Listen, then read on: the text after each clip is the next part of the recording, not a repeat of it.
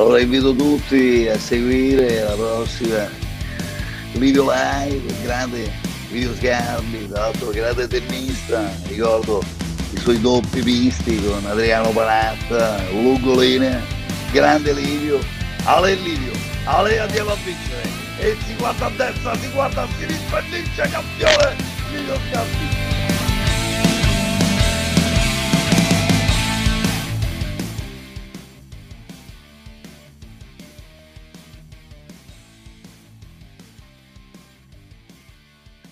Eccoci, buonasera, buonasera, bentornati, bentornati, ben rivisti dopo una settimana praticamente di, di pausa, di break. Eh, eccoci qua, tornati al nostro consueto appuntamento con il nostro podcast. Come sempre, eh, eh, vi invito a, ehm, a, condividere questa diretta, questo, questo video, ehm, anche se lo state guardando registrato, condividetelo comunque. Sapete che l'idea è quella di darvi informazioni, darvi la possibilità di eh, eh, avere accesso a informazioni trasversali a 360 gradi rispetto a vari temi. Um, molti di questi, come sapete, hanno a che vedere con eh, la pandemia, con il momento attuale, con eh, l'idea di uh, costruire ognuno di noi una propria opinione eh, fondata su fatti il più possibile eh, comprovati e che ci possa permettere di prendere le decisioni migliori per noi, per la nostra famiglia, per il nostro lavoro e così via. Lo sapete oramai perché è più di un anno che facciamo queste dirette, queste dirette insieme, abbiamo cambiato orario, abbiamo penalizzato un po' la presenza in diretta eh, spostandoci dall'orario serale all'orario praticamente post pomeridiano, ma ci guadagniamo poi dopo in, nelle visioni del registrato. Questo in realtà per proprio questioni puramente personali, come sapete. Allora, um, quindi numero uno, invito a condividere questa diretta anche perché, come vi ho anticipato questa, questa sera, oggi abbiamo un ospite molto speciale, abbiamo un argomento molto speciale di cui non abbiamo mai parlato durante le nostre dirette. Ci siamo Mm, come dire, soffermati, concentrati a esplodere un po' l'argomento legato al virus, legato alle misure di sicurezza, alle misure di contenimento, legato ai diritti, legato all'aspetto economico, sociale um, della pandemia, ma mai ci siamo concentrati là all'origine di tutto, cioè a quella piccola sorgente. A me viene in mente il Po, io sono di Torino, mi viene in mente il Po che è un fiume, il più grande fiume d'Italia, che ha una portata importante, che nasce da, uh, sul, dal Monviso e da una sorgente che ovviamente è molto piccola, poi scendendo prende tutti gli affluenti, diventa quello che è il Po. Ma in realtà tutto parte da una sorgente molto più piccola, eh, mm, evidentemente magari meno interessante. Ecco, andiamo ad indagare un pochettino, lo facciamo con una persona che l'ha fatto un pochettino più eh, approfonditamente di noi, ma ce lo racconterà. Andiamo ad indagare eh, quel posto nel mondo che nessuno di noi conosceva prima dell'altro anno, in buona sostanza, che è Wuhan, che è questa città dalla quale sembra essere partito il virus e in modo particolare magari ci concentriamo non tanto sulla città di per sé, ma su quel laboratorio da cui sembrava in qualche modo essere sfuggito, scappato, chi lo sa. Chiediamolo facciamo, facciamo prima, chiediamolo all'ospite perché ha, ha davvero indagato in maniera eh, approfondita questo argomento ed è per questo motivo che lo chiamo subito on stage nel nostro stage virtuale eh, Franco Fracassi, giornalista, eccolo qua. Ciao Franco. Ciao, ciao a tutti. Ciao. Ciao e benvenuto, grazie per aver eh, accettato la, la, la, il mio invito a partecipare nostra, al nostro podcast. Grazie a te per avermi invitato. Eh, devo dire, io ho visto, ehm, ho visto un tuo video, un'inter- un'intervista, eh, dove eh, raccontavi, presentavi gli studi che hai fatto su questo laboratorio. da lì io ti ho conosciuto, sono andato un po' a indagare eh, su di te, ti scopro appunto giornalista indagine. Ti, ti piace indagare nelle cose così? Sì, sono una persona molto curiosa, sono come quei bambini che chiedono sempre perché. Ecco. Bene, bene, bene. Allora, eh, Franco ha scritto, così lo diciamo subito, anche perché tanto delle cose che ci racconterai sono no, raccolte in questo libro, che si chiama I misteri di Wuhan. Esatto. Che è scritto in realtà a quattro mani, giusto? Sì, con Federica Ipsaro Passione, che è un'altra giornalista, lei si trova a Barcellona, ma insomma mm. il Covid ci ha insegnato anche a lavorare a distanza, anche tra le varie cose. Eh, in effetti ci ha lasciato comunque, ci sta lasciando perché non è ancora finita, ci sta lasciando anche degli strascichi tutto sommato anche positivi, perché stanno accadendo anche tante cose belle, correlate o dovute no, alle, a questa pandemia. Sì, diciamo, è una parola un po' grossa, cose belle, però sì. sì ho esagerato, ho esagerato. Lo, lo, stanno succedendo tante cose. Una cosa è sicura, il mondo si sta digitalizzando a forza, sì. non, non, per scelta, ma per forza imposta. Si sta digitalizzando tutta la nostra vita, la nostra società. Mm, mm, mm. mm. Diciamo che è una direzione che era già, come dire, un po' segnata. Eh, questo, questo, evento ha accelerato il, il, questo processo in maniera pazzesca. Esattamente, stata come una macchina del tempo mm, che ha sparato nel futuro. Mm, a tutti, eh sì, dai sì. più vecchi ai più piccoli, senza possibilità di, di, di di, di, di, poter scegliere una strada alternativa, cosa che invece prima si poteva fare. Certo, corretto. Ascolta, partiamo, partiamo da... Uh, partiamo dal, dal, dal, libro, anzi, partiamo da te. Perché? Perché ti è venuto in mente di indagare su Wuhan? Allora, mi è venuto in mente perché eh, io sono partito da un altro libro che ho fatto l'anno scorso che si chiamava Protocollo Contagio Protocollo contagio di che cosa parlava? Parlava del, mh, eh, di tutte le ricerche che erano state fatte sul coronavirus prima della pandemia e che hanno portato molti paesi, quantomeno i paesi più importanti, a eh, sapere in anticipo dell'arrivo della pandemia. Ci sono dei, adesso non sto qui, potrei parlare per ore di questo, però diciamo ci sono eh, alcuni paesi come gli Stati Uniti, la Cina, eh, la Russia, la Francia, lo stesso OMS eh, hanno prodotto documentazione ufficiale che, han, che, ha dimostrato che questi paesi, prima della pandemia, quindi nel, no, nell'autunno 2019, ma anche prima, erano perfettamente a conoscenza dell'arrivo della pandemia e eh, ne conoscevano anche le conseguenze, perché erano degli studi che sembravano il giornale del giorno dopo, cioè tu li leggevi, li mm. confrontavi poi, se li confronti con i giornali che sono usciti tra gennaio e aprile, maggio dell'anno scorso dicono le stesse cose, solo che sono stati scritti un anno prima, con lo stesso numero di morti, lo stesso, gli stessi problemi sanitari, gli stessi problemi economici, finanziari, sociali, culturali, qualsiasi cosa. Allora, eh, la cosa che mi ero chiesto è perché, cioè perché gli Stati Uniti Trump sapeva perfettamente per filo e per segno tutto quello che sarebbe successo a settembre 2019 ed è stato zitto. Perché sono stati zitti anche gli altri? Trump ha dichiarato, perché gli è stato chiesto ovviamente, e Trump ha dichiarato perché non voleva allarmare nessuno. Però non, ci, cioè, non, non può essere questa la spiegazione. Non può essere questa. E quindi ho cercato di capire di, per cercare di capire il motivo di questa cosa, alla fine mi sono per forza imbattuto su quel laboratorio mm. e a quel punto cercavo di rispondere a un'altra domanda. Chi è stato e come?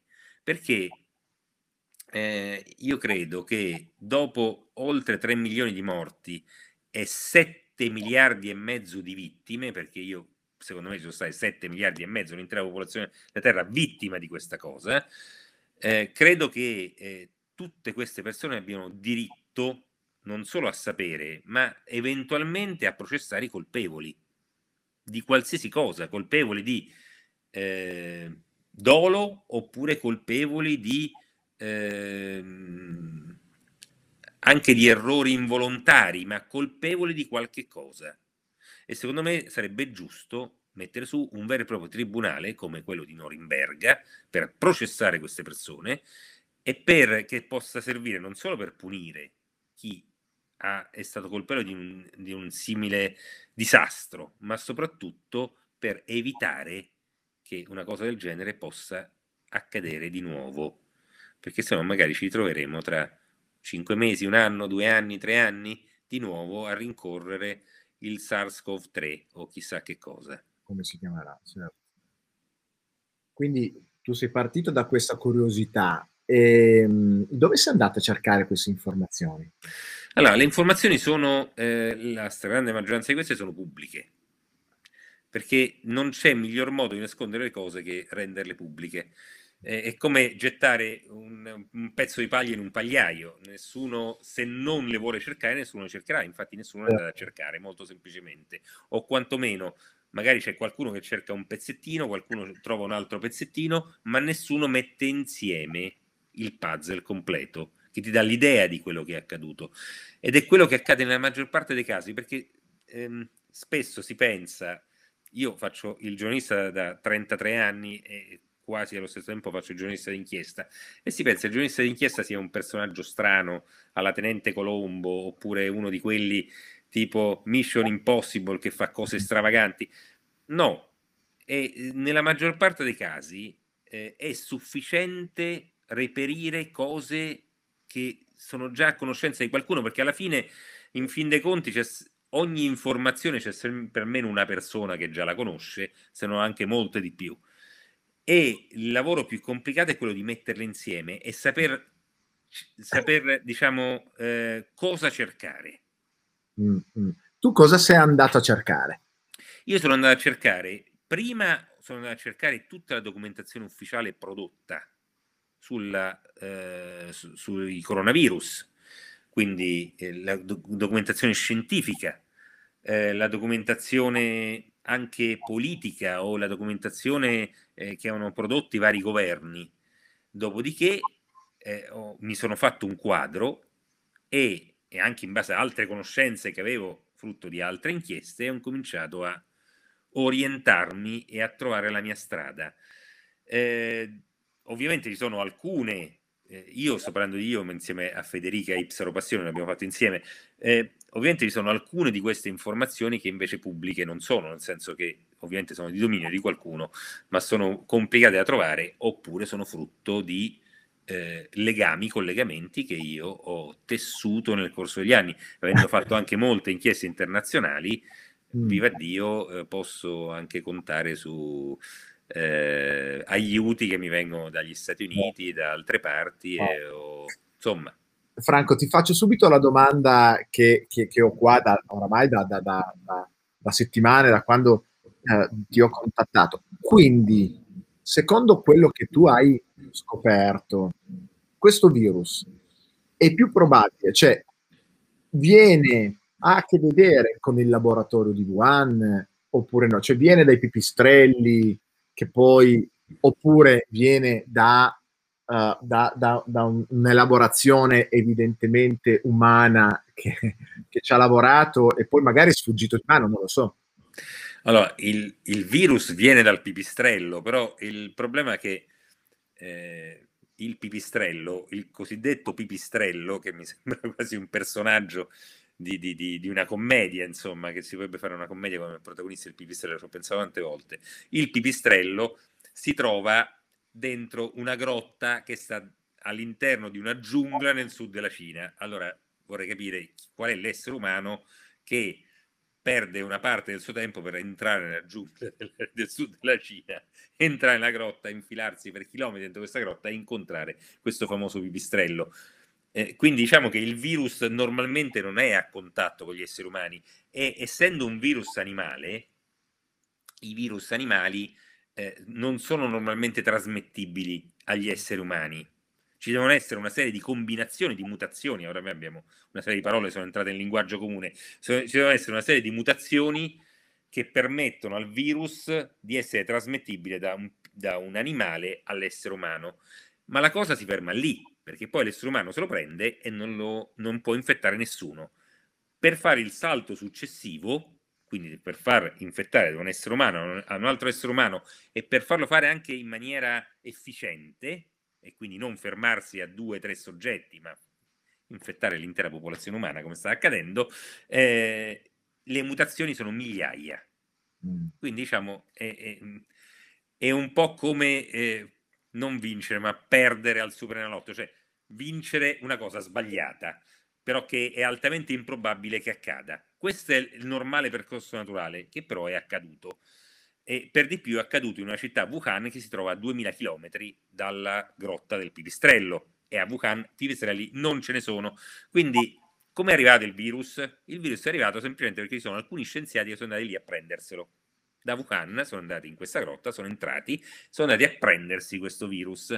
A prenderlo per fare che cosa? Eh, diciamo normalmente per nobilissimi motivi, ovvero eh, studiare i coronavirus, perché i coronavirus, come abbiamo visto, sono molto pericolosi, e quindi eh, creare una sorta di ehm, protezione per il genere umano eventualmente da questi virus. Eh, e qui viene, eh, fino a qui è tutto, tutto normale apparentemente, mm. però qui a questo punto entra in gioco un altro aspetto. Il laboratorio di Wuhan non è un laboratorio normale come tutti gli altri, è un laboratorio militare. E lo dicono gli stessi cinesi, sono documenti cinesi che provano questa cosa qui.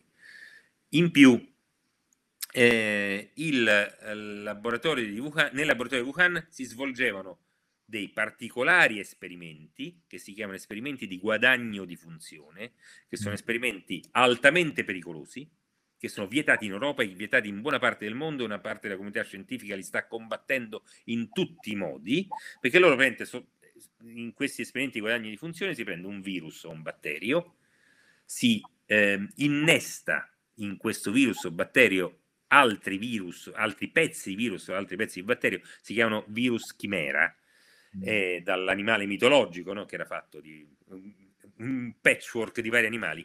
Ecco, eh, si modificano questi virus per far sì che il normale virus si possa non solo trasmettere all'essere umano, ma si possa trasmettere da essere umano a essere umano nella maniera più virulenta possibile. Il virus si trasforma nella peggior versione di se stesso. Questo fanno gli esperimenti di guadagno di funzione e a Wuhan si facevano questi esperimenti. Allora, mentre, tu dici, qui... mentre tu dici questo, io collego il fatto militare che una cosa pericolosa si trasmetta velocemente ergo arma. Cioè, Esattamente. Esattamente. C'è un documento del 2010 del governo australiano che dice che il, i paesi che de- detengono le armi biologiche, e qui vorrei aprire una parentesi, chiedo scusa, ma nel 1925 è stata firmata una convenzione internazionale, la Convenzione di Ginevra, che mette al bando le armi biologiche, sono armi di distruzione di massa. Ricordo che noi 15 anni fa abbiamo fatto una guerra a un paese, l'Iraq, accusandolo di avere delle... gli abbiamo mosso guerra, gli abbiamo distrutto quel paese, peraltro manco ce l'aveva. Ecco, ufficialmente adesso, oggi al mondo, ci sono ben 15 paesi che posseggono arsenali di armi biologiche. Allora, che cosa ha fatto il governo australiano? Ha pubblicato uno studio in base al quale sostiene che la miglior arma biologica che esista è l'arma alla SARS. Perché che cosa deve fare un'arma biologica? Deve avere due caratteristiche. Deve essere invisibile, perché eh, chi, la, chi diciamo, la utilizza non deve essere beccato, perché sennò a questo punto tiri una bomba atomica, fai prima, eh, quindi non deve essere beccato chi la utilizza, e l'altra cosa deve essere facilmente trasmettibile e al tempo stesso non deve distruggere il paese dove vai, certo. deve metterlo in difficoltà, esattamente come siamo in difficoltà tutti quanti noi nel mondo da quando è scoppiata questa pandemia. La funzione dell'arma biologica è esattamente questa e esistono dei documenti militari cinesi che dicono che dal 2015 in poi, sicuramente dal 2015 in poi, ma probabilmente anche prima, la Cina ufficialmente era alla ricerca dell'arma alla SARS. Mm.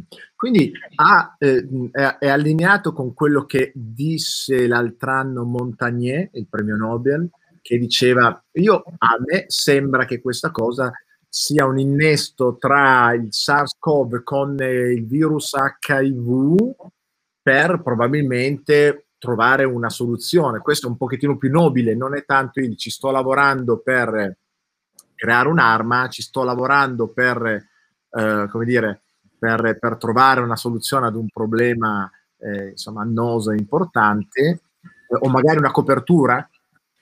Allora, eh, io non, ehm, non, essendo scienziato, non essendo medico, eh, non, non mi permetterei mai di assentire o dissentire da un premio Nobel mettiamola così.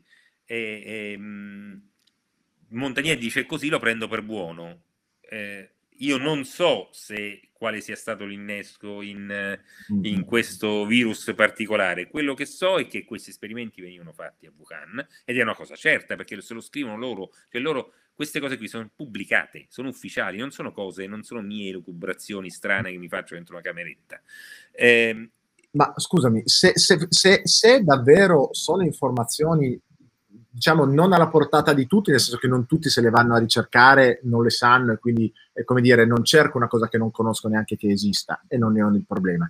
Però, non so, io penso ai servizi segreti dei, dei vari stati che invece sì sono interessati a sapere queste cose, penso all'America, perché oramai se devo pensare a due grandi potenze penso alla Cina e penso all'America. Ma l'America che sa questa cosa, mh, mm, cioè non è interessato a non è interessata a fermare, stoppare, a muovere, di solito l'ha sempre fatto. È interessatissima ed è così interessata che dal 2014 in maniera ufficiosa e dal 2017 in maniera ufficiale l'America finanzia quel laboratorio.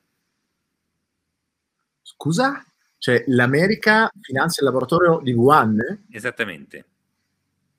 E, e aggiungo, non è solo questo, non solo lo finanzia, ma eh, dal 2014, ripeto in maniera ufficiosa, ci sono una serie di scienziati statunitensi che, va, che sono andati lì a lavorare e a sviluppare questi esperimenti guadagni di funzione per sviluppare questi ceppi di coronavirus di SARS.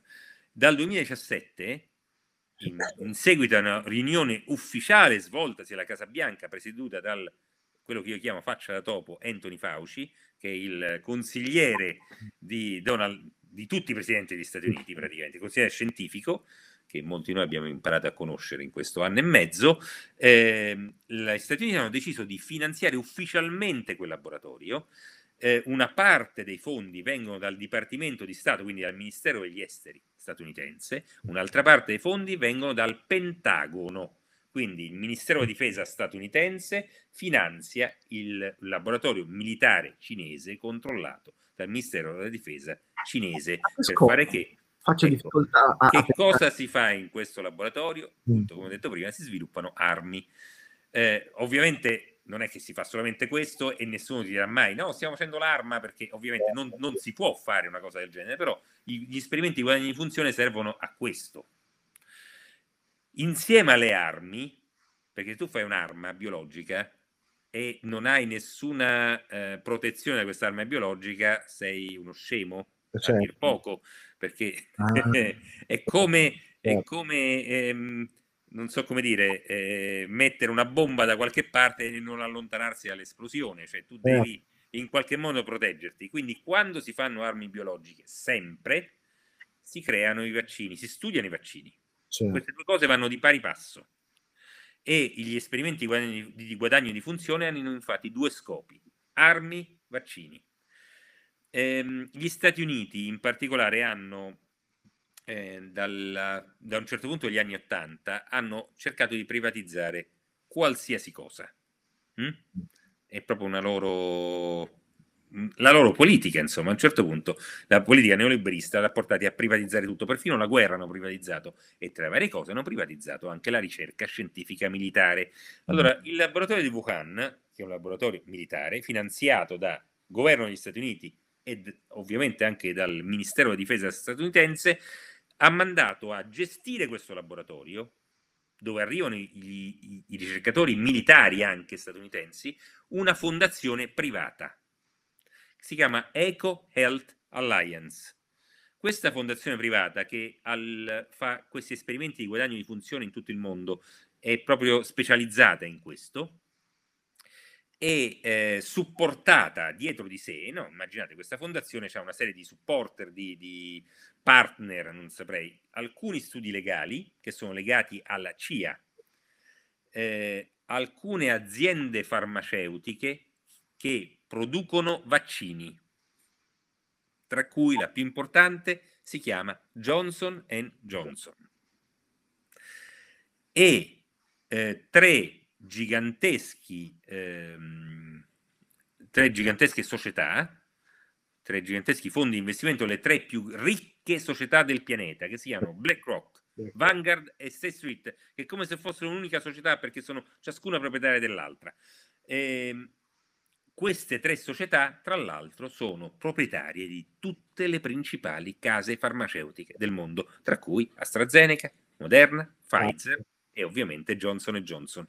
Allora, questo specie di, di, di pacchetto privato, chiamiamolo così, insomma, era quello che dirigeva, c'era cioè uno, uno, scienziato che si chiama Peter Daszak, che era quello che dirigeva i lavori all'interno di questo laboratorio. C'era una direttrice ufficiale che è una cinese, si chiama Xi Jinping, ma c'era eh, insieme ai fondi americani arrivano costoro.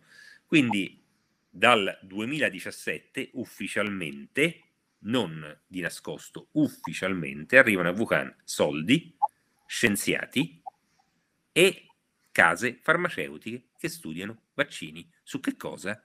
Sulla SARS. Ehm, sempre ufficialmente risulta che quel laboratorio aveva, stava lavorando su nove ceppi di SARS, nove ceppi in particolare. Uno di questi se ne è parlato molto l'anno scorso quando fece il Giro del Mondo un filmato di un ehm, TG della Rai che si chiama Leonardo, non so se ve lo ricordate. l'avevo visto, l'avevo visto. Esattamente, che era stato liquidato come una cosa, eh, questa è una cosa vecchia. Ecco, mm. eh, quel servizio parlava esattamente di uno di questi ceppi del coronavirus, che era stato trasformato in virus chimera, esattamente dal, da questi guadagni di funzione, e questo virus, di cui si conosce molto, eh, su cui stava, stavano lavorando a Wuhan, è simile al 97% al SARS-CoV-2, quindi è molto simile al SARS-CoV-2. Poi ce ne sono altri 8. Cosa è successo? Quando è scoppiata la pandemia, i cinesi hanno fatto sparire dai radar questi 8 ceppi di virus, letteralmente sparire. Cioè, prima erano pubblicati sul, sul sito del, del, laboratorio, erano pubblicati, si faceva cenno di loro nelle riviste e così via. Improvvisamente di questi non si sa più nulla. Ovviamente chi aveva accumulato informazioni prima qualcosa ne sa e, e anche chi ci ha lavorato e tutti quanti hanno raccontato che questi otto ceppi di virus sono addirittura più simili al SARS-CoV-2 rispetto al, uh, a quello, l'unico diciamo noto, che è quello di Leonardo. Eh, molti, alcuni scienziati sono pronti a giurare che uno di quegli otto era il SARS-CoV-2. Ah. Interessante. Allora, qui c'è un passaggio ulteriore. Posso andare avanti? Guarda, sono, completamente ipnotizzato, certo. non volevo. No, no, positivamente, positivamente. Ah, va bene. Molto interessato, sono... Sì, sì, assolutamente, vai avanti. Allora, eh, nel, eh, nel, nell'ottobre del 2019, quindi pochi mesi prima dello scoppio ufficiale della pandemia, il laboratorio di Wuhan viene improvvisamente chiuso. Allora, anche qui c'è da fare una piccola parentesi, c'è da aprire. Si chiamano laboratori di massima sicurezza biologica. Io li chiamerei più che altro ma, laboratori di massima insicurezza. Perché? Perché in ehm, questi laboratori, dato ufficiale degli Stati Uniti, del governo degli Stati Uniti, ci sono incidenti in continuazione. Eh, una, un, una, ricerca di questo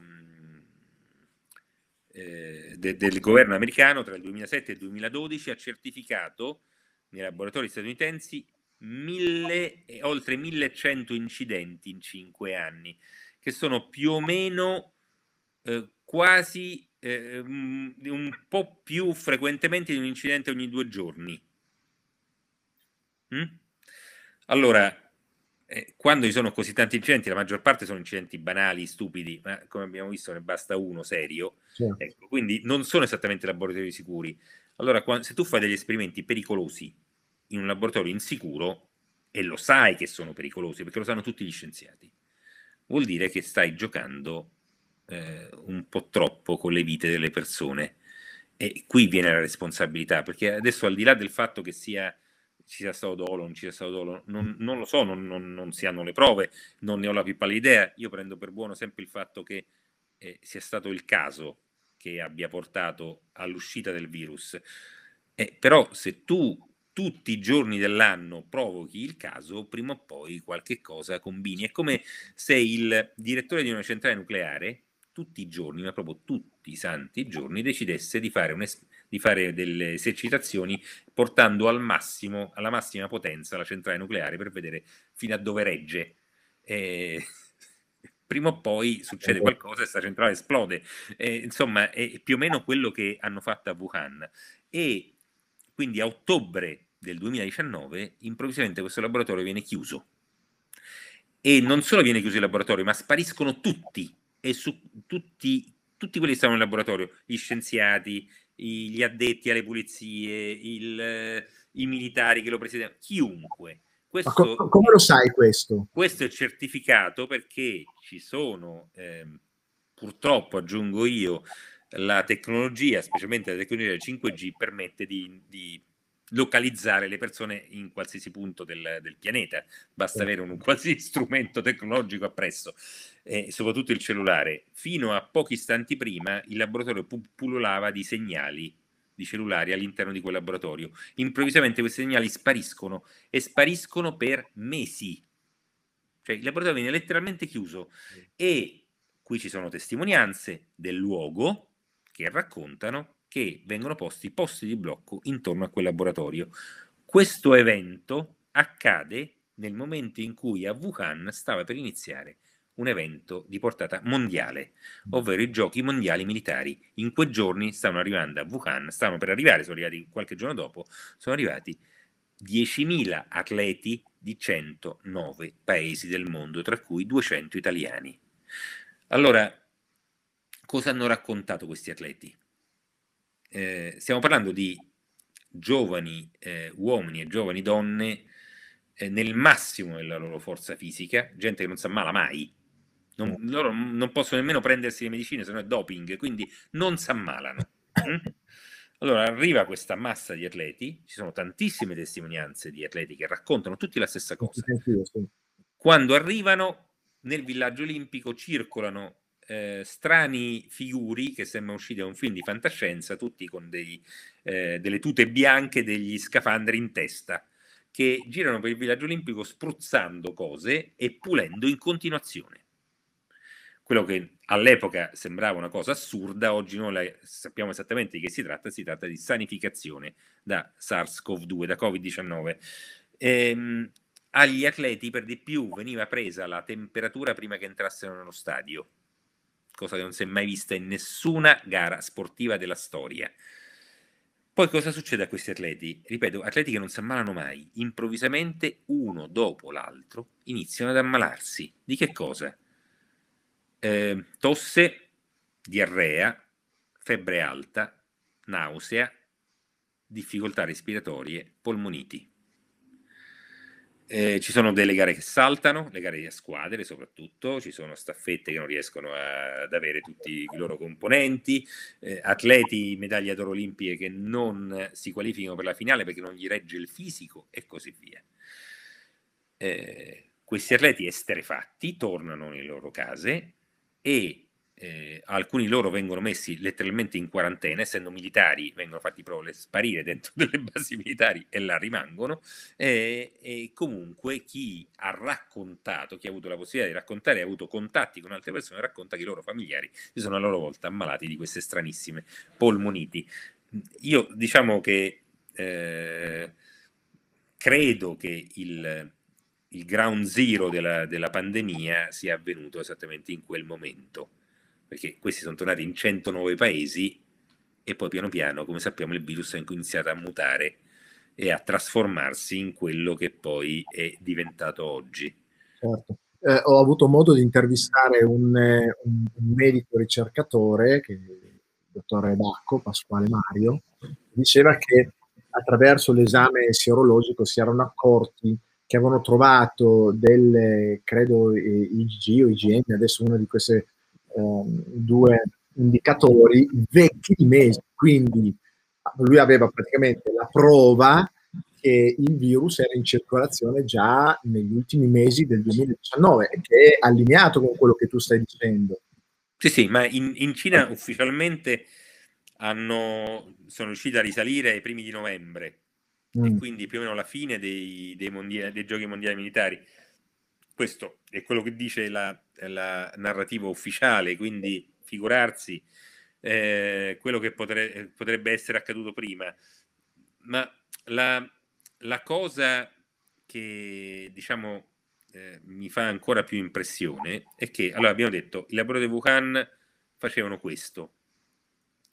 Gli Stati Uniti, molti anni prima, nel 2006, c'era l'amministrazione Bush all'epoca, ha deciso di ehm, eh, finanziare in nome della guerra al terrorismo, io vorrei capire cosa c'entra il terrorismo con questo, in nome della guerra al terrorismo ha deciso di finanziare oltre 200 laboratori identici a Wuhan in giro per il mondo.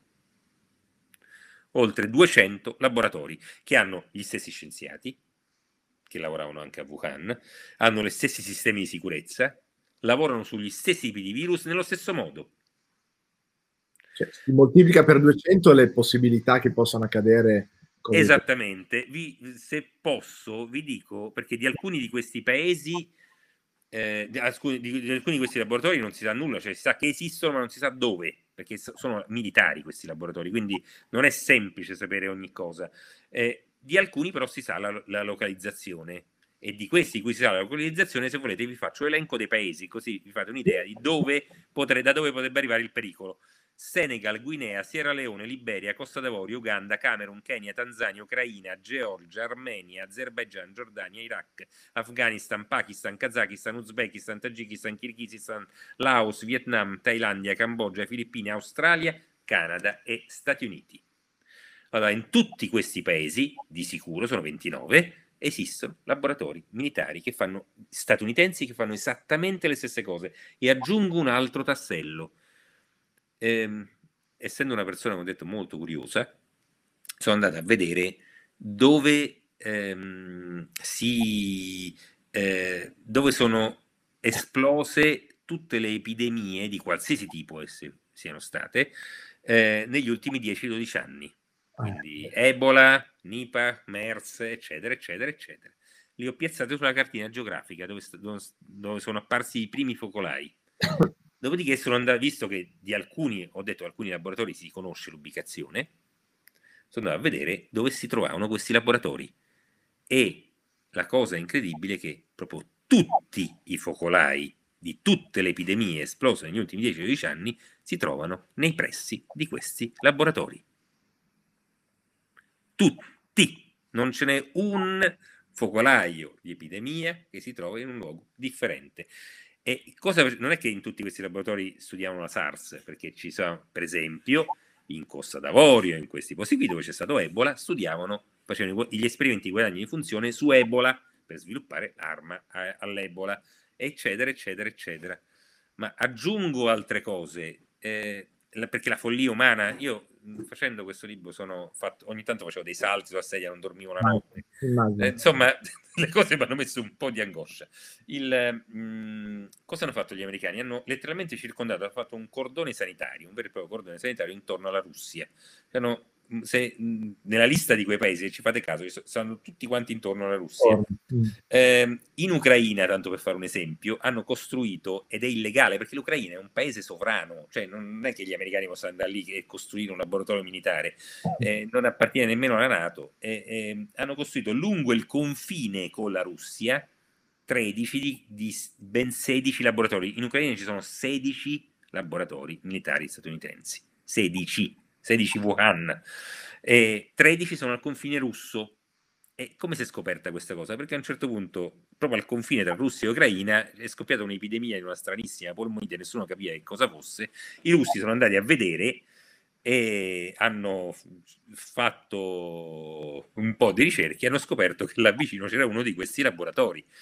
Ehm, in Georgia hanno fatto di peggio eh, in Georgia dove c'è sempre il ehm, che è sempre un paese confinante, un paese europeo confinante con la Russia. Eh, il, alcuni parlamentari georgiani sono entrati in possesso della, di molti documenti eh, perché ci sono state dei, delle gole profonde, diciamo, interne a questo laboratorio, molti documenti prodotti da questo laboratorio. Sono uscite fuori due cose molto inquietanti. La prima che facevano esperimenti sugli esseri umani. Ci sono stati ben 72 cittadini georgiani morti a causa di questi esperimenti. Eh, la seconda è che stanno accumulando in quel laboratorio, e magari anche in altri, questo non si sa, però in quel laboratorio sicuramente, stanno accumulando eh, informazioni, sul, informazioni genetiche sulla popolazione russa. Ecco, eh, è una cosa, tant'è che il ministro degli esteri russi, Lavrov, il ministro degli esteri russo Lavrov, più volte ha convocato a memoria almeno tre conferenze stampa, ma forse anche di più, tre conferenze stampa in cui ha denunciato la cosa dicendo eh, in cui ha, denunciato questa cosa qui e in cui e, e in un caso la Russia ha fatto una denuncia ufficiale alle Nazioni Unite eh, chiedendo due cose. Primo, che eh, si aprisse una commissione d'inchiesta internazionale su questo. Secondo, che il, ehm, che, questa, che i membri di questa commissione potessero visitare questi laboratori per sapere esattamente che cosa si fa là dentro. Ci voleva l'unanimità nel Consiglio di sicurezza, tre paesi hanno votato contro, Stati Uniti ovviamente, Israele e Colombia. E quindi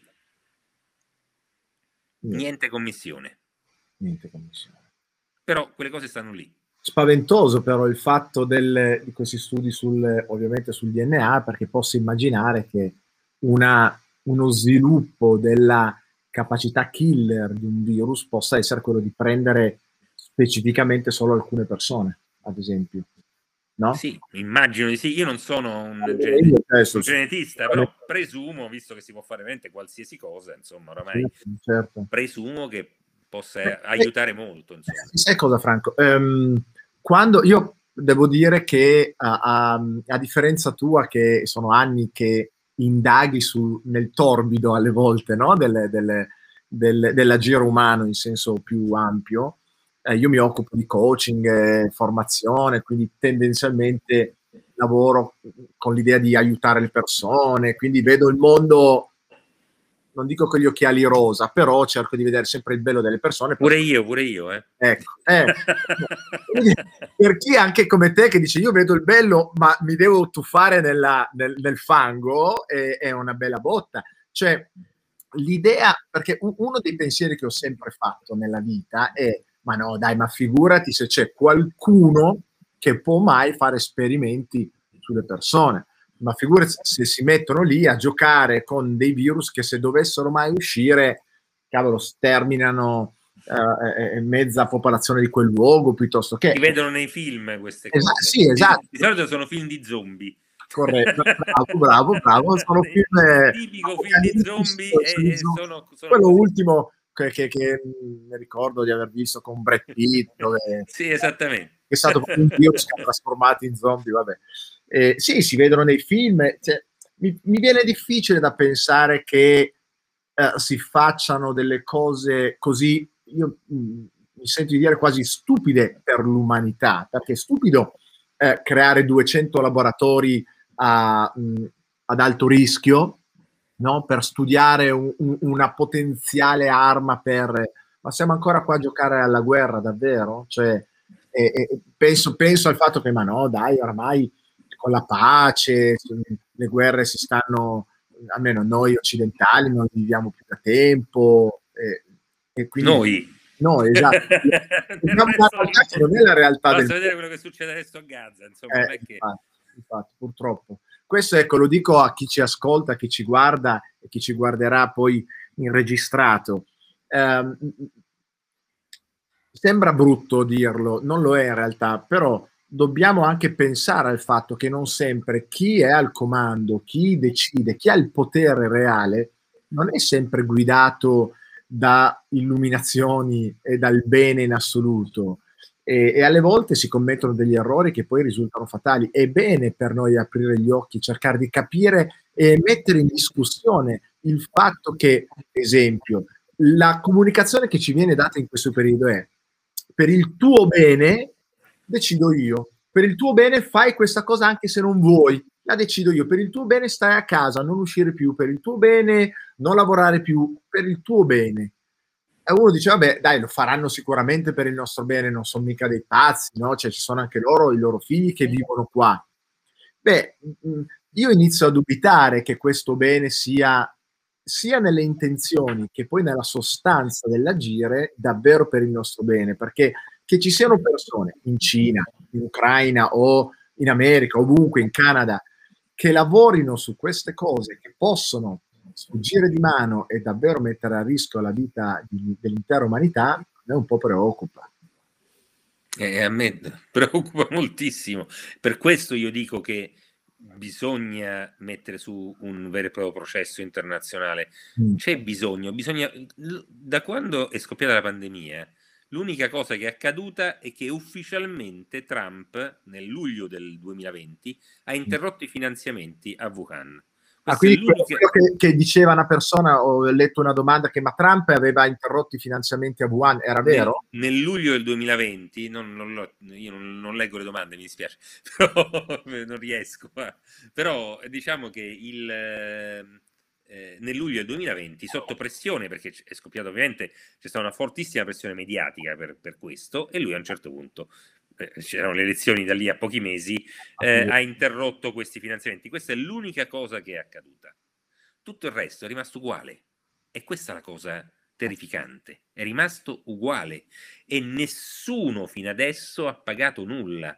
Tutti gli scienziati che lavorano, io, che io definirei scienziati pazzi, cioè gente che se tu leggi le, le, le interviste che queste persone rilasciano, le cose che scrivono, mm-hmm. eh, dal mio punto di vista sono folli, cioè è gente che pensa che la scienza sia sopra tutto. Mm.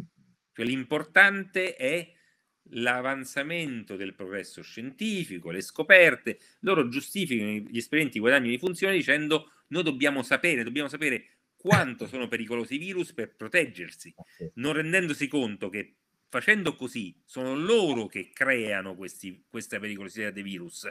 Cioè, è, non so come dire, è come se uno ehm, immagina eh, c'ha una popolazione di un, un gattaro che ha dei, dei, gatti nel giardino, no? E qualcuno gli dice: Sì, ma i gatti sono felini, i felini potrebbero diventare pericolosi. Allora lui, per vedere se effettivamente sono pericolosi, che fa? Incomincia a fare esperimenti genetici su questi gatti, li trasforma tutti in tigri e poi questi tigri se lo mangiano. Cioè, il, non so come dire, cioè è stato lui a innescare questo certo. processo ed è esattamente quello che stanno facendo. Sono matti questi scienziati e la, ci sono tantissimi scienziati che li accusano appunto di essere matti perché la critica che fanno questi scienziati, cioè chi critica gli esperimenti di guadagno di funzione, è noi sappi- tutti sappiamo che i laboratori sono insicuri. Quindi il problema non è che voi volete chissà fare che cosa, mettiamo che le armi non verranno mai utilizzate, ma se tu fai delle cose pericolose in un luogo insicuro, rischi di combinare un casino. Basta un incidente, basta una disattenzione, basta un tecnico in laboratorio che non si lava bene le mani una volta, basta che, che, che il virus finisca sotto le scarpe di qualcuno. Nel, a Fort Detrick, che dovrebbe essere il più sicuro e più attrezzato laboratorio biologico del mondo, è un laboratorio militare statunitense, si trova al, alla periferia di Washington, Bene, Fort Detrick nel 2018, nei paraggi di Fort Detrick, improvvisamente eh, ci sono dei tecnici del, dell'acqua che analizzano le acque di un fiumiciattolo intorno e scoprono che in quelle acque ci sono dei virus e dei batteri. C'è l'antrace, ci sono altre cose. Dico, com'è possibile? Si apre un'inchiesta e alla fine di questa inchiesta si scopre che cosa? Che un tecnico di laboratorio si era dimenticato di cambiare un filtro cioè, è sì. cose banali. Se ci sono quasi un incidente ogni due giorni e sono per questi motivi qui, allora tu non puoi giocare a fare Dio in, eh, mettendo a rischio il resto dell'umanità. sono d'accordo. Sono d'accordo. E quindi in buona sostanza, eh, tuttora, ora che tu sappia, il laboratorio di Wuhan sta continuando a fare lavori, esperimenti. Sì, sì, adesso ha riaperto. Ha riaperto, come se nulla fosse. Qui è plausibile pensare che questo virus sia proprio in quel momento dove sono scappati tutti, hanno circoscritto la zona, c'è stata, ci sono stati i mondiali, poi dopo, se non sbaglio, c'è stato il, il, eh, il capodanno cinese, altre persone che sono arrivate, crocevia che poi si è disperso per tutto il mondo e da lì, in buona sostanza, è davvero sfuggita di mano. È stato è un, erro- un errore di laboratorio, sfuggito di mano, andato fuori e poi quello che sta accadendo, diciamo che è un caso eh, che stia arricchendo persone che in qualche modo sono collegate comunque a quel laboratorio, perché sempre pensando male, pensando male si fa peccato, ma spesso, come diceva Andreotti, no, si, ci si azzecca, perché se io guardo chi ci sta guadagnando da tutta sta roba, sono quelle aziende di cui tu parlavi che sono in mano a dei personaggi importanti, molto importanti, ha dei fondi di investimento importanti, delle principali case farmaceutiche, grandi colossi comunque internazionali. Questi non solo non stanno subendo il colpo, stanno in realtà cavalcando l'onda molto forte. Mi viene da dire, sarà solo un, un, un, una casualità oppure in qualche modo no? Non lo so, allora, eh, io credo che sia una casualità, ma credo che ci sia un, allora, avete presente l'Aquila, il terremoto? Mm. No? Eh, mentre c'era il terremoto, noi abbiamo, l'abbiamo sentito tutte quante quelle telefonate tra imprenditori che ridevano perché c'era stato il terremoto. Mm. E allora credo che quello che sia accaduto sia del tutto casuale, ma mentre stava accadendo o subito che era accaduto c'erano probabilmente delle persone che ridevano da qualche parte non sono, non credo siano loro colpevoli di quello che è accaduto, ma quantomeno ne hanno approfittato. Il problema è che in alcuni casi queste cose qui coincidono. Mm. Eh, abbiamo citato una casa farmaceutica, ma come vi ho detto, tutte le case farmaceutiche che producono i vaccini che in questo momento sono in circolazione, tranne quello cinese, che non so, cioè, pure lui avrà fatto gli studi lì, o quello russo, lo Sputnik, anzi ce ne sono due russi, eh, sono controllate in qualche modo dalle stesse società, che sono le stesse che in qualche modo finanziavano e stavano dietro questa Eco Health Alliance che faceva gli esperimenti lì. Ehm, allora, io mi, una domanda mi sono sempre posto è, ma se ci dicono, ci hanno sempre detto che per fare un vaccino ci vogliono 5 anni, sì. come hanno fatto a farli in 8 mesi? Ci hanno detto perché abbiamo azzerato la burocrazia e tutto il mondo si è messo a indagare in contemporanea sulla stessa cosa? Probabile, anzi certo, e sicuramente si sarà ridotto questo tempo, ma non è che lo puoi portare da 5 anni, 8 mesi, anche perché ci sono dei tempi necessari, cioè ci, proprio degli intervalli di tempo necessari che non sono comprimibili. Allora, mm. però quando viene a sapere che su o sul SARS-CoV-2 addirittura, oppure su un virus molto simile da anni, almeno una di queste case farmaceutiche, se non anche più di una, ci stava lavorando proprio per la produzione di un vaccino, incominci a darti qualche risposta. Mm-hmm. E per le case farmaceutiche eh, è stato calcolato che nel 2021 solo dalla vendita dei vaccini per le case farmaceutiche ci sarà un incasso di circa 150 miliardi di euro, più circa, circa 500 miliardi di euro di eh, eh, aumento del, del capitale finanziario. E la stessa cosa varrà anche per l'anno prossimo. Quindi adesso io non penso mai che il, i soldi siano il motore di tutto, anche se invece dovrei pensarlo. Eh, però diciamo, questo aspetto qui c'è. Certo. Eh, c'è un altro aspetto.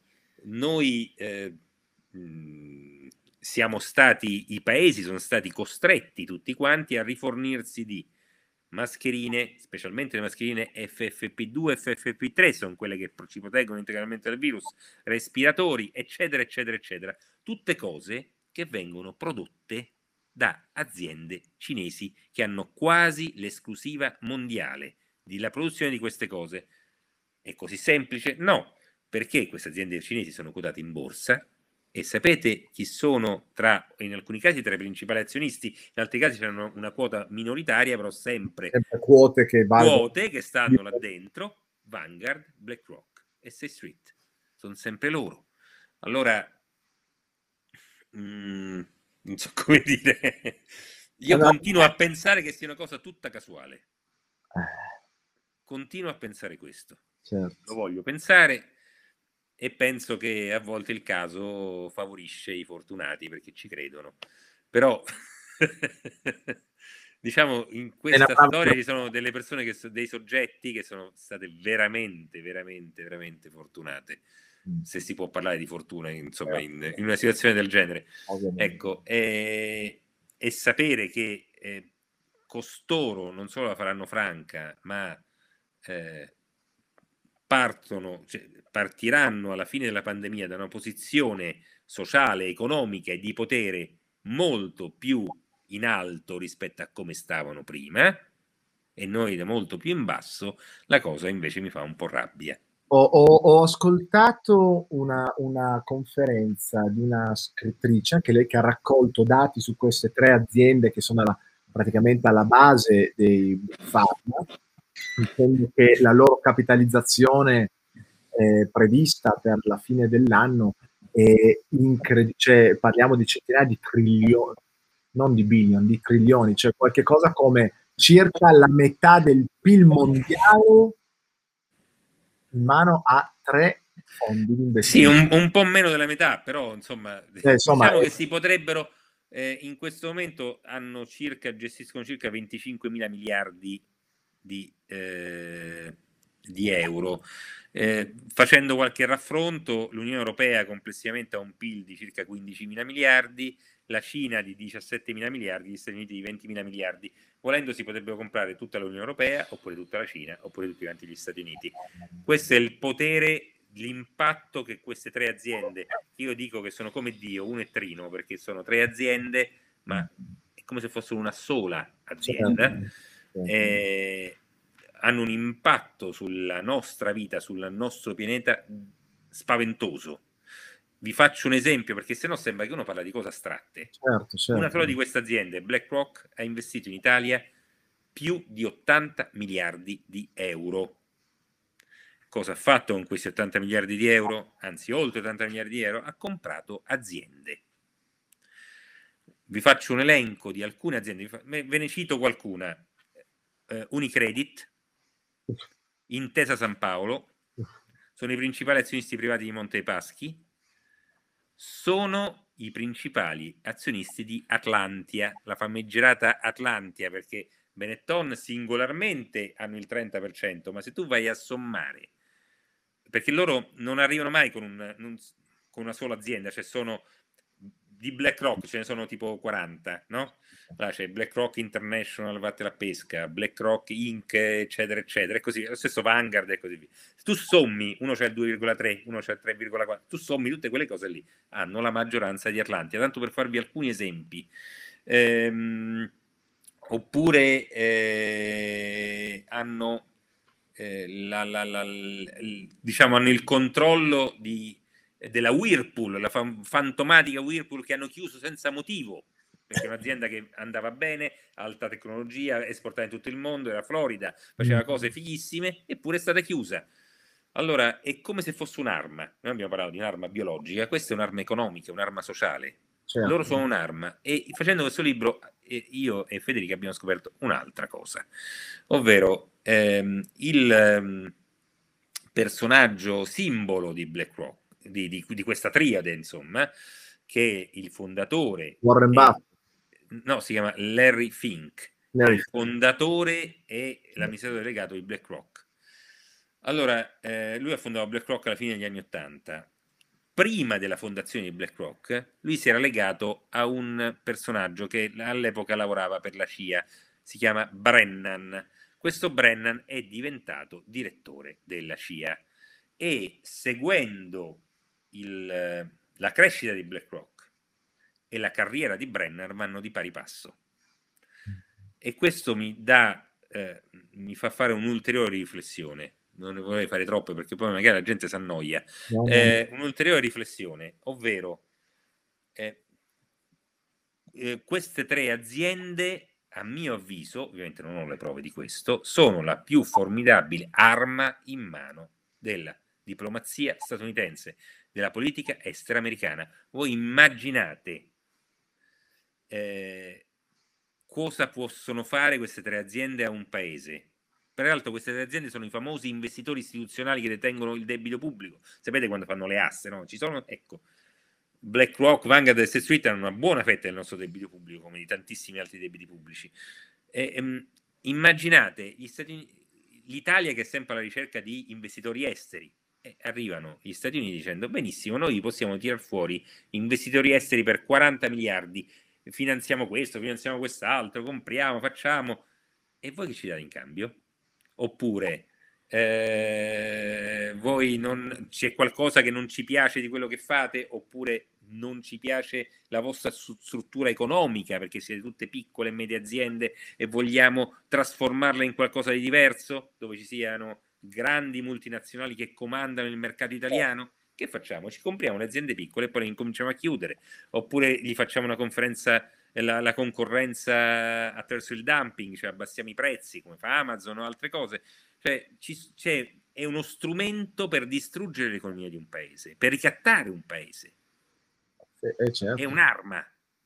Ecco quindi quando si dice no, i poteri economici possono, possono in effetti uh, far prendere delle scelte, delle decisioni politiche che poco hanno a che vedere con realmente il bene di quella nazione. Esattamente, e nemmeno la convenienza economica di quella, di quella società. Cioè sono un'arma e vedere che il, il più potente eh, amministratore legato del pianeta, Larry Fink, è legato a colui che se poi sarebbe diventato il capo della CIA e le due carriere vanno di pari passo, magari, no? E, que- e, a quel punto ti incominci a spiegare come mai questi tre sono potuti entrare nel laboratorio militare di Wuhan, sono entrati in Cina, come mai questi tre hanno preso possesso di, delle industrie che producono mascherine che servono a tutto il mondo, che sta, Immaginate, vi ricordate Di Maio che andava in giro per il mondo alla disperata ricerca dell'acquisto di mascherine? E che potere aveva l'industria che le produceva nei confronti dell'Italia? Aveva potere di vita o di morte.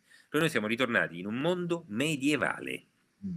Nel Medioevo succede, prima della rivoluzione francese succedevano queste cose, dove c'era qualche soggetto che aveva potere di vita o di morte sugli altri. La rivoluzione francese aveva scompaginato tutta quanta questa struttura sociale. Logico, sì. E oggi ci è ritornata addosso. Secondo me il Covid questo ha rappresentato. Mamma mia, mamma mia, è, è, è, è terrificante il pensiero che possa, è vero, tutto il Covid è stato un acceleratore ed è stato, diciamo, casuale, ok? Eh, ce lo siamo cercato, però no, non particolarmente voluto, ehm, ma di fatto sfruttato e usato e oggi è come, è come dire a persone che evidentemente sono comunque attirate e motivate dal potere, dal controllo eh, che il denaro ovviamente conferisce da, che si muovono con delle logiche che non per forza sono logiche umanitarie, sono logiche legate al, al, al benessere davvero delle persone, o quantomeno non lo sappiamo. Dobbiamo sperare che queste persone decidano per un bene più grande e non lo facciano sbagliandosi, perché questi hanno davvero il potere di dire, oh, pensiamo che sia bene per l'umanità che, vediamo, vediamo, vediamo, che la sera non si esca più. E io ti faccio in maniera che tu la, la sera non esci più, magari lo faccio per il tuo bene, forse no, insomma, quello che è, ma di fatto hanno il potere di arrivare a influenzare così tanto i governi e, e, e i poteri da poterlo realizzare. Quindi non sappiamo se veramente quello che sta accadendo, ad esempio, leggevo qualche giorno fa, Franco, non so se sei eh, al corrente di questo, posso immaginare di sì, perché se lo sapevo io sicuramente tu lo sai. No, no, non è così scontato. No, vediamo, vediamo. Ehm, articolo eh, di giornale eh, che fa vedere un microchip di un millesimo di eh, millimetro, praticamente cioè, un decimo di millimetro, veramente eh, piccino, piccino, piccino, inframuscolare, in grado di poter comunicare evidentemente attraverso poi devices eh, particolari, che potrebbe anche essere un, per dire un apparecchio qualsiasi, un computer, un cellulare, dando delle informazioni dalla persona, tipo la temperatura, la pressione sanguigna e quant'altro. E E cosa che già, voglio dire, già, già, già pronta, già esistente, non una cosa. Faceva vedere questo, questa foto di un ago, ingrandito evidentemente non so quante volte, con la punta di questo ago che evidentemente è cavo, e no, è forata per far passare il liquido, e questo granello che, sta, che è piccino all'interno di quel cavo delle, della siringa, che è questo chip che rimane poi neanche sotto pelle, nel muscolo. No? E allora io dico, wow, se per un qualsiasi motivo, adesso faccio dei collegamenti che magari non sono collegati, però potrebbero esserlo, perché se io fossi, tra virgolette, così potente e volessi dire, ma se io adesso voglio sapere le informazioni delle persone, dove vanno, cosa fanno, vabbè, quello già ce l'ho, ma le sue informazioni vitali, le, le, eh, e posso magari in qualche modo anche comandarle, perché potrei dare degli ordini a qualche struttura molecolare, no? di modificarsi, vi dicendo, potrei trarne un qualche controllo, guardate, sempre per magari il bene delle persone, ma di fatto io sarei in potere del controllo delle persone. È così tanto assurda questa cosa? No, in teoria non è per niente assurda. Qui si apre un altro capitolo, se vuoi facciamo, ci vediamo un'altra volta, facciamo un'altra puntata, avrei tantissime cose da raccontare. Facciamo, allora ci facciamo questo, su questo piano qui, cioè sul mondo digitale in cui ci stiamo nemmeno ci stiamo proiettando, in cui siamo già proiettati. Sono delle storie assurde che potrei raccontare su questo, nel mondo in cui già ci troviamo. Mm, mm, mm. Allora, eh, eh, Maria dice come fate a dire che è stato casuale se era già programmato da anni?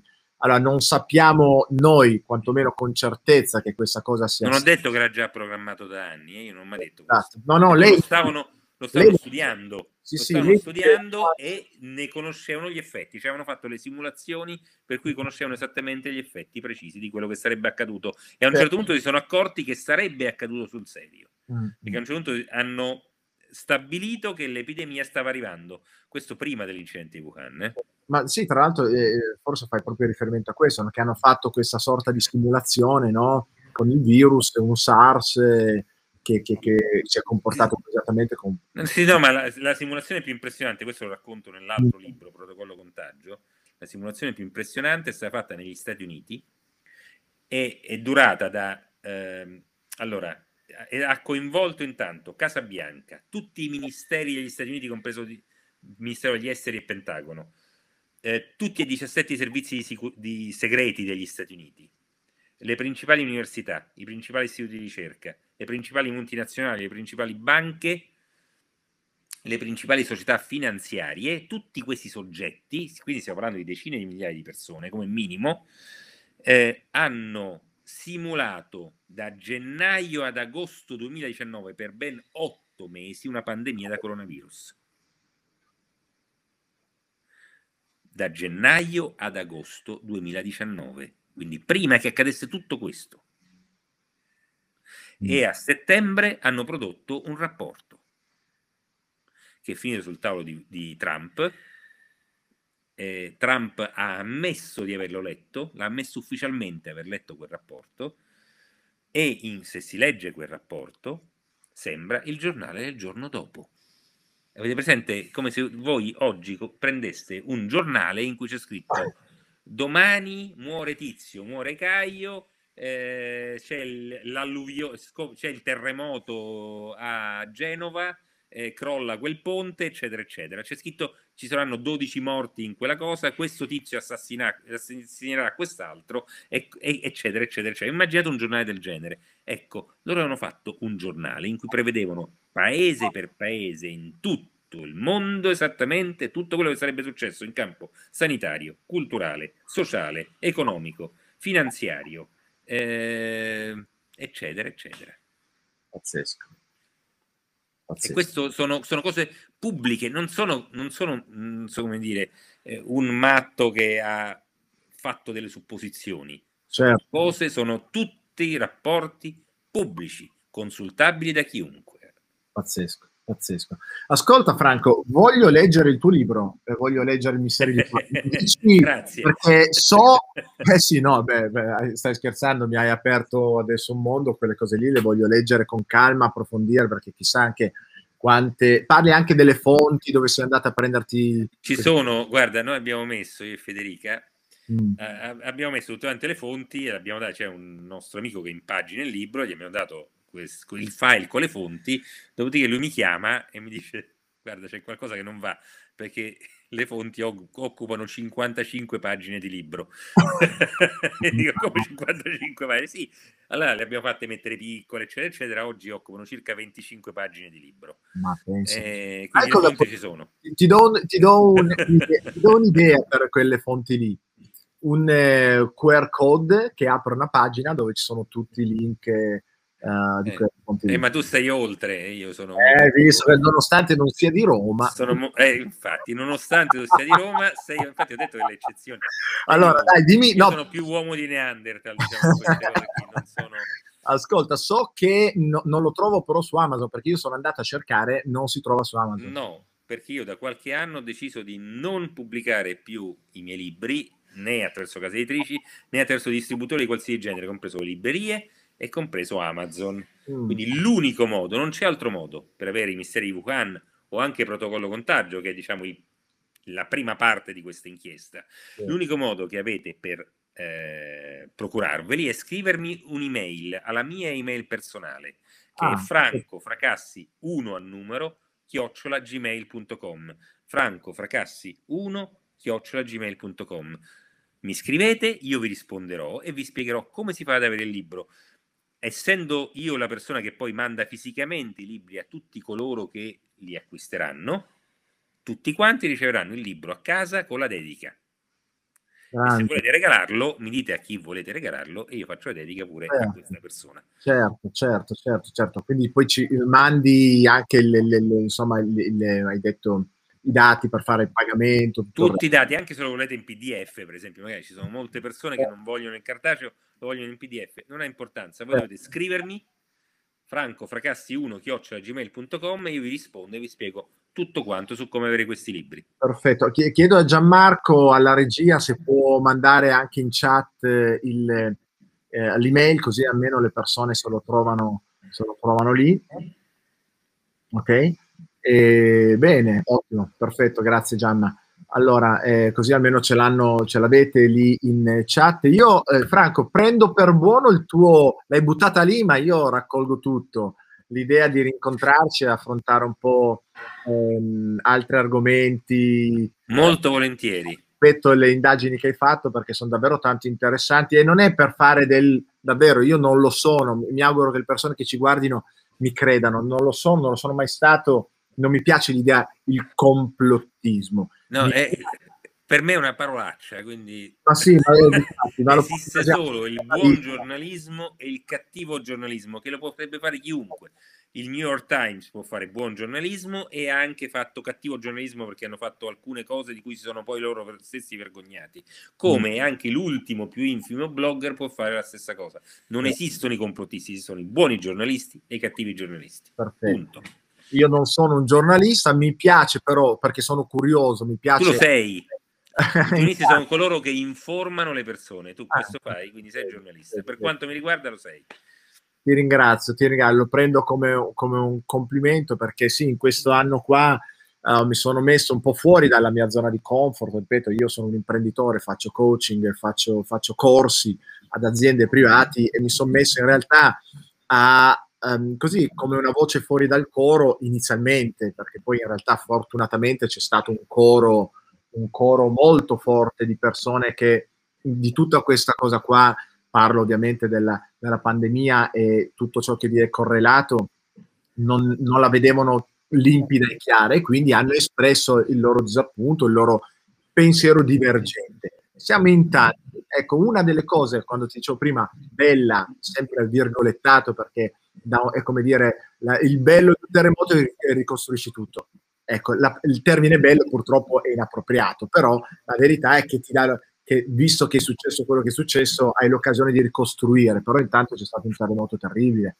Quindi capisco che il bello non è appropriato come termine, ma la cosa, un aspetto che possiamo usare per diventare una collettività migliore è queste connections che si sono create durante quest'anno perché molte persone tra medici, giornalisti, giuristi, avvocati, magistrati, eh, virologi, ho intervistato veramente di tutto e solo nella mia piccola realtà posso immaginare quello che è successo nel mondo, perché poi sono a contatto con persone un po' in tutto il mondo sta accadendo una cosa molto bella, è che le persone stanno comunicando, stanno divulg- eh, divulgando informazioni alternative a quelle del mainstream, nessuno dice migliore o peggiore, giusto o sbagliate, è un'altra informazione, ognuno di noi è in grado oggi di poter attingere ad un'informazione o all'altra informazione attraverso la rete eh, come mai prima è stato possibile. Quindi questo è l'aspetto, credo, buono, luminoso ecco, di questa situazione molto eh, tenebrosa e credo che possa essere, come dire, un buon auspicio per il futuro, per magari questo mondo davvero lo miglioriamo anche partendo da una situazione purtroppo molto, molto precaria, molto minacciosa e brutta come quella attuale. Quindi certo. Franco, grazie intanto per la tua cortesia, grazie per il tempo che ci hai dedicato. Io ti, ti verrò a bussare di nuovo alla spalla. Grazie per, per avermi ascoltato tutto questo tempo. No, no, eh, no, davvero grazie a te, congratulazioni e complimenti li faccio a te e anche alla Federica per interposta persona perché avete evidentemente fatto una ricerca notevole e davvero molto importante per chi avrà la voglia, il piacere e la curiosità di indagare in cose che magari fino all'altro ieri non interessava nulla, ma oggi diventa importante saperle. Ricordo ancora l'email francofracassi1 chiocciolagmail.com scrivete direttamente a Franco, io lo farò ehm, immediatamente per avere le informazioni per comprare e leggere il libro I misteri di Wuhan. Franco, grazie mille. Ciao. Eh, serata, grazie per la tua cortesia. Ciao Franco. E ai nostri amici, a tutti quanti, ringrazio come sempre per, per essere stati con noi, vi ringrazio e vi eh, sollecito ancora una volta dai, a condividere questo video, lo vedranno eh, i vostri amici, i vostri contatti eh, stasera, domani, nei prossimi giorni, nelle prossime settimane. Eh, aiutatemi a divulgare questa informazione, aiutatemi ad aiutare Franco e Federica a far conoscere questo lavoro, anche perché stavo pensando prima, il fatto anche di decidere di non pubblicare questo libro su Amazon, su, sui i canali classici, sì, è una scelta coraggiosa, significa perdere del denaro, perché comunque un, un libro lo si fa per passione, ma anche un lavoro, no? per chi lo fa di mestiere e, e la scelta di perdere anche del denaro per non comunque foraggiare un sistema che, che non apprezzi, non approvi, ecco, io credo for, mh, profondamente che meriti sostegno, non solo con Amazon di per sé o con questo o con quest'altro, ma eh, tutelo, tutelo eh, la vita di tutti quanti noi e, e, se c'è qualcosa che la minaccia, ecco, non, non, lo, non, lo, sostengo, sostengo il contrario. Quindi sosteniamo Franco, sosteniamo Federica a continuare indagini di questo tipo perché se non fosse per persone come loro certe informazioni non arriverebbero alla massa, non arriverebbero a tutti, ma solamente a chi se le va a cercare e non so voi, ma ad esempio io non ho tempo, non ho la voglia, non ho la competenza e probabilmente non l'avrei mai fatto se non avessi incontrato Franco. Quindi lo dico a voi, sosteniamo il suo lavoro, compriamo il loro libro, leggiamolo ovviamente e regaliamolo alle altre persone, facciamo in maniera di essere anche noi virulenti, ma in senso positivo. Io vi ringrazio, vi do appuntamento per la prossima Livio Live, 18.30 il prossimo mercoledì, sempre sui nostri canali. Ci trovate anche ovviamente come podcast su tutte le piattaforme di podcast più classiche, eh, Spotify, Apple, Google, insomma, tutte quelle che ci possono dare la possibilità di arrivare al grande pubblico. Vi saluto, vi auguro buona serata e alla prossima. Ciao.